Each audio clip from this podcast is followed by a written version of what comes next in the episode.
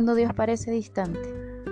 El Señor ha escondido su rostro del pueblo, pero yo esperaré en Él, pues en Él tengo puesta mi esperanza. Isaías 8, 17. Dios es real, sin importar cómo nos sintamos.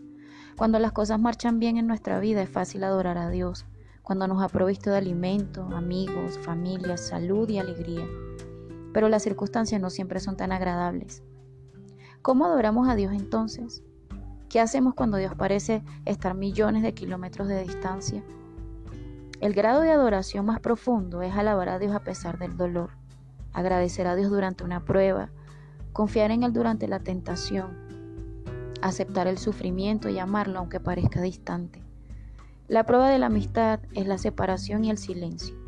Cuando estamos separados por una distancia física o nos vemos imposibilitados de hablar. En el caso de nuestra amistad con Dios, no siempre sentiremos que está cercano. En cualquier relación hay momentos de intimidad y momentos de distanciamiento. Y en la relación con Dios no importa lo íntima que sea, el péndulo también se moverá de un lado a otro. Entonces, sí que la adoración se pone difícil. Para madurar nuestra amistad, Dios la pondrá a prueba con periodos de aparente separación. Momentos que sentiremos que nos abandonó, que nos olvidó. Dios parecerá estar millones de kilómetros. San Juan de la Cruz refirió a esos días de sequía espiritual como duda y distanciamiento de Dios, como la oscura noche del alma. Henry Nowen lo llamó el misterio de la ausencia y Tozer lo llamó el ministerio de la noche. Otros lo llaman invierno del corazón. Yo le llamo desierto. Aparte de Jesús, David fue quien posiblemente tuvo más amistad con Dios. El Señor tenía el placer de llamarlo un hombre conforme a mi corazón. Sin embargo, David con frecuencia se quejaba de la aparente ausencia de Dios. En sus salmos leemos, Dios mío, ¿por qué me has dejado? ¿Por qué estás tan lejos? ¿Por qué te escondes de mí cuando te, te necesito? ¿Por qué me has abandonado? Lejos estás para salvarme, lejos de mis palabras de lamento. ¿Por qué me has rechazado? Por supuesto, Dios en realidad no había dejado a David como tampoco nos dejará a nosotros. Ha prometido varias veces, nunca te dejaré ni te abandonaré. Nunca te dejaré ni te abandonaré.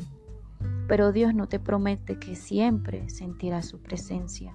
En efecto, Dios reconoce que a veces oculta su rostro de nosotros, a veces como si fuera un desaparecido en acción en nuestra vida. Floyd lo describe de la siguiente manera.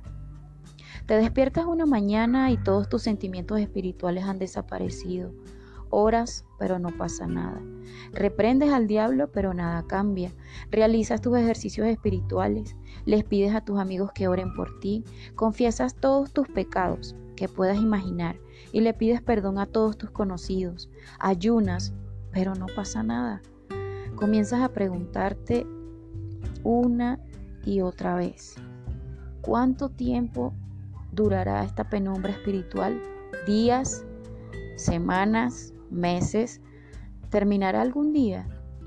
Sientes que tus oraciones rebotan en el techo al borde de la desesperación, gritas, ¿qué me pasa? ¿O qué es lo que pasa?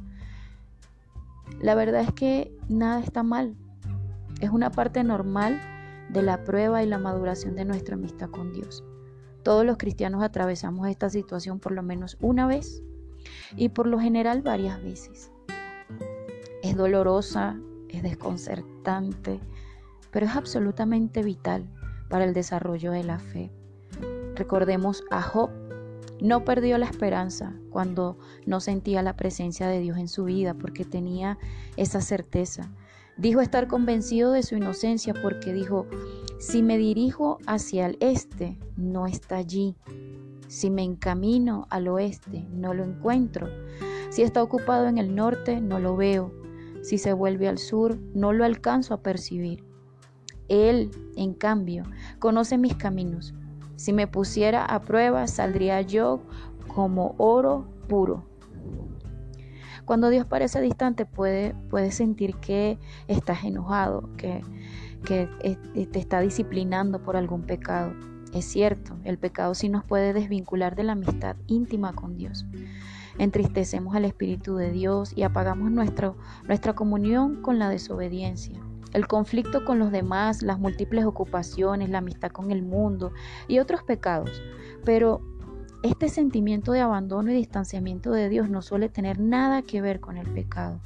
Es solamente una prueba de fe. Una que todos debemos enfrentar.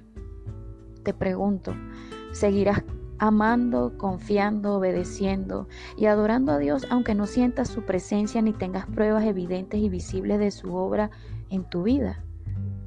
En la actualidad, el error más común de los cristianos con respecto a la adoración es que buscan una experiencia más que a Dios. Buscan un sentimiento y si lo encuentran, concluyen que han adorado. Qué equivocación. En realidad, Dios suele retirar nuestros sentimientos para que no dependamos de ellos. La adoración no es la búsqueda de un sentimiento, incluso si se trata de intimidad con Cristo. Cuando eras un cristiano en pañales, cuando éramos, Dios te dio varias emociones y contestaba tus oraciones inmaduras y egocéntricas para que confirmara su existencia. Pero a medida que crecemos en la fe, nos aparta gradualmente de esas dependencias. La omnipresencia de Dios y la manifestación de su presencia son dos cosas distintas. Una es un hecho, la otra es un sentimiento. Dios está siempre presente, aunque no estemos conscientes de Él. Su presencia es demasiado profunda para medirla con meras emociones. Sí, Dios quiere que sientas su presencia, pero prefiere que confíes en Él aunque no lo sientas. A Dios le agrada la fe, no precisamente los sentimientos. Las situaciones que apelarán a tu fe serán aquellas cuando tu vida se derrumbe y no puedas recibir o percibir a Dios. Fue lo que le sucedió a Job. En un solo día perdió todo, su familia, su negocio, su salud, todas sus posesiones. Fue de lo más desalentador por 37 capítulos. Dios no dijo nada. Nada. Cuando podemos alabar a Dios. Cuando no entendamos lo que pasa en nuestra vida y Él calla. ¿Cómo mantener un vínculo en medio de una crisis si no hay comunicación? ¿Cómo mantener la vista en Jesús cuando nuestros ojos están llenos de lágrimas? Hagamos lo que hizo Job Job se dejó caer en el suelo, en actitud de adoración, y entonces dijo, desnudo salí del vientre de mi madre y desnudo he de partir. El Señor ha dado, el Señor ha quitado. Bendito seas en el nombre del Señor.